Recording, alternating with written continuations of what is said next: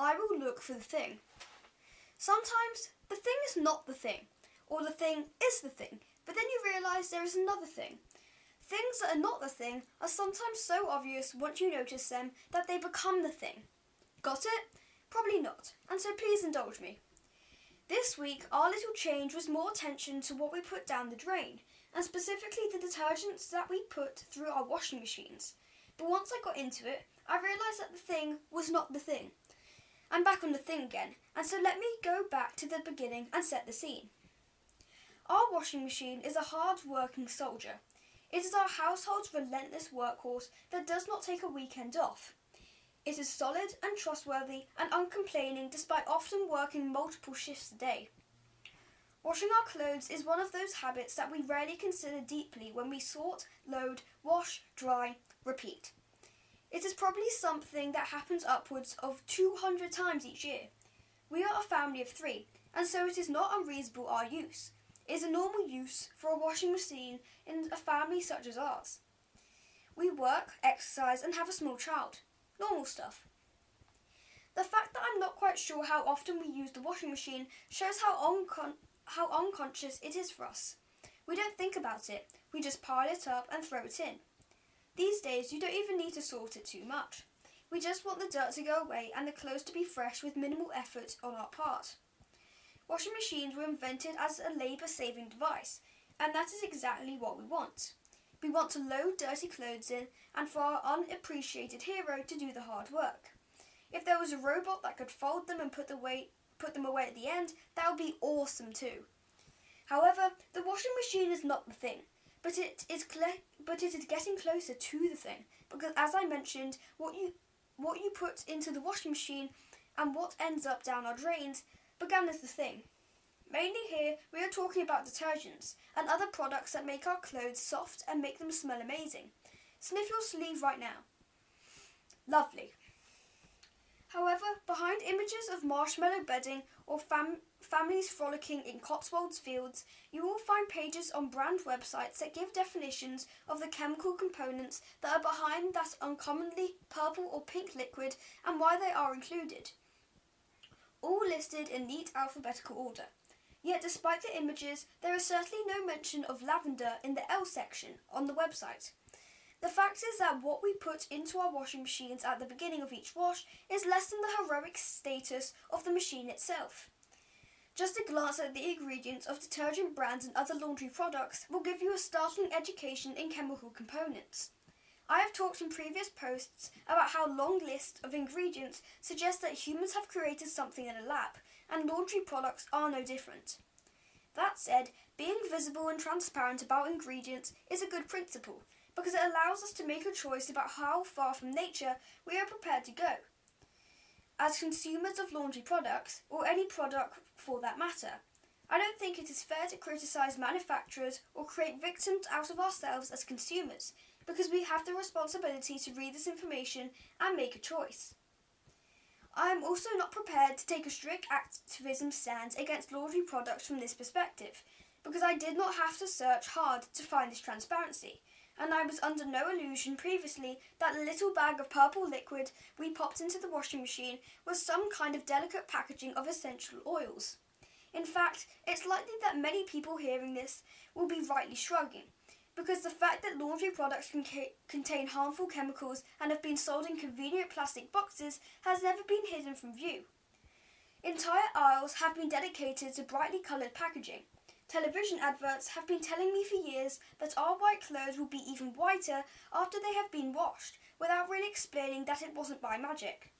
I just didn't notice or pay attention because I haven't been entirely focused on just getting it done. It is also not a big surprise or, or an unknown fact that the chemicals that go into our go into making our clothes look or smell amazing do not do the same for our waterways and our ecosystems. Common ingredients in our detergents can create blooms of algae that starve oxygen from fish and other aquatic creatures once they find their way down the drain and into the open planet. Dyes, chlorines, and other chemicals can hang around in the environment, causing damage that does not have to be there. Fabric softeners contain animal fats. The good news is that planet wide choices for laundry products are available and becoming even more so even if you do not want to make your own. My own newsfeed is full of sponsored products that, in their own words, are going to save the world. From detergent free options to those who have eliminated plastic and animal products, we can all make choices for our washing machine that will make it even more heroic. This is the first change we will make this week.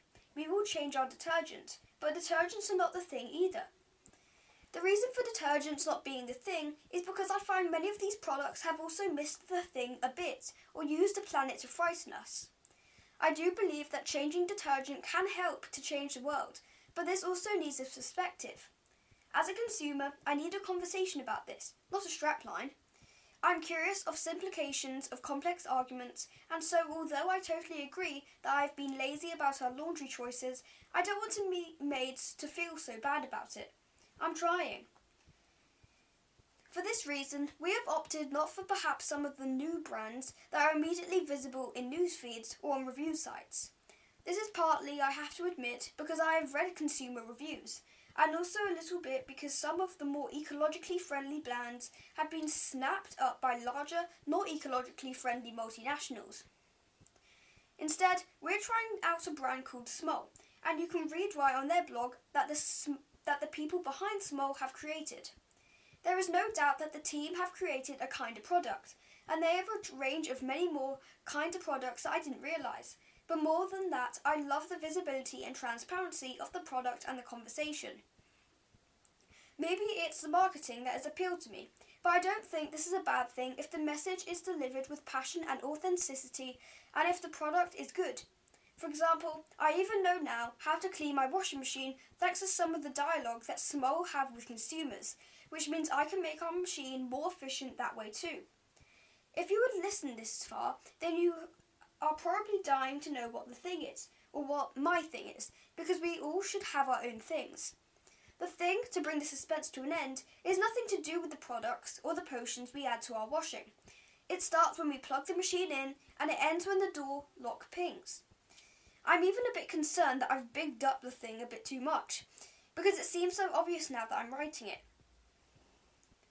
The thing is not what we use or what we do, it's how we do it. How we wash our clothes in our washing machines. We have been doing it all wrong. Everything I've read about detergents and about washing machines point to the fact that we wash our clothes for too long and we wash them at too high temperatures. There is no reason that we can't get the same performance from our washing machines by washing our clothes on a cold setting and on the shortest washing cycle. If you think about this, it makes perfect sense, and you don't even have to do anything but press a different combination of buttons. The reason this is also the thing is because it is much easier to do, and it is something we can all do. We are all connected, and how we wash our clothes is a common ground. If you do not believe that kind of detergents work, you can still do it. If you wash your clothes every day, or if you wear your underpants more than once, you can still do it. If you mainly hand wash and use the machine only if you have to, you can still do it. If you're in a hotel or laundry, you can ask your staff or your customers to do it. It is also the thing, because of these statistics on the change we can make by doing this. Perhaps some of the information I've been I've been able to read is not laser accurate, and perhaps modern machines are reducing these statistics. But even if it is in the ballpark of being correct, it is startling. First off, the colder setting. Changing this can be effective because 90% of the power we use on a washing cycle is used to heat the water in the machine.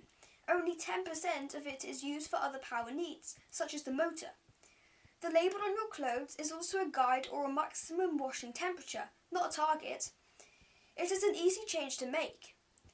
The reason for a shorter washing cycle can be power related too, but it is also about saving water. Water is universal, and it is realistic to believe that saving water in the UK can indirectly provide permanent water for someone else we have never met, someone else in the in the world. An average washing load in a modern washing machine can use around 50 to 100 litres of water, this is water we never see because of the magic of the washing machine. A faster wash can save this by 30%, which means each time we wash our clothes, we could be saving tens of litres of water that is otherwise invisible to us. The shorter cycle also has other benefits. There is a difference to power consumption, for example, but also it is related to microplastics.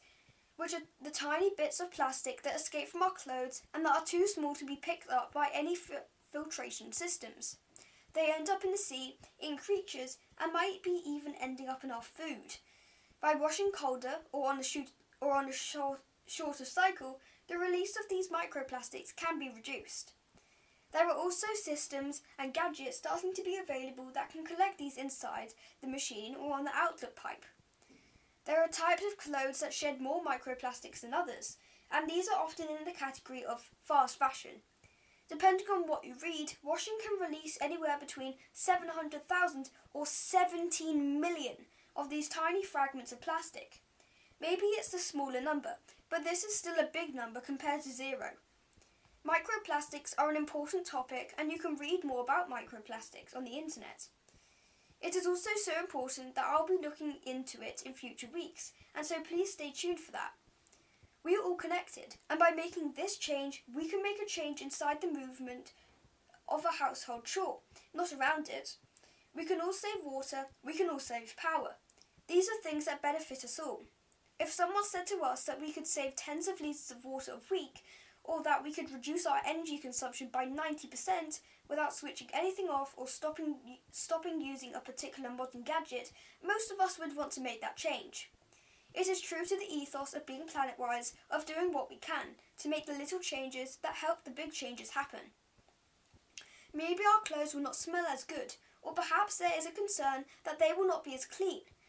But what we used but we used to live mostly outside, and we used to wash our clothes in a river, and that was fine. Our lifestyle overall has become more sedentary and less manual. I'm not saying this change suits everyone, but it is food for thought to consider whether every washing load we put on requires our clothes to be scientifically or clinically clean. Most of us have a lifestyle that does not collect lots of dirt, but we do have a lifestyle that continues to use more and more. That is the thing. That was not the thing. It's good to find the thing when you're looking at the other thing. Being surprised by the thing that is not the thing is exciting. Life is good.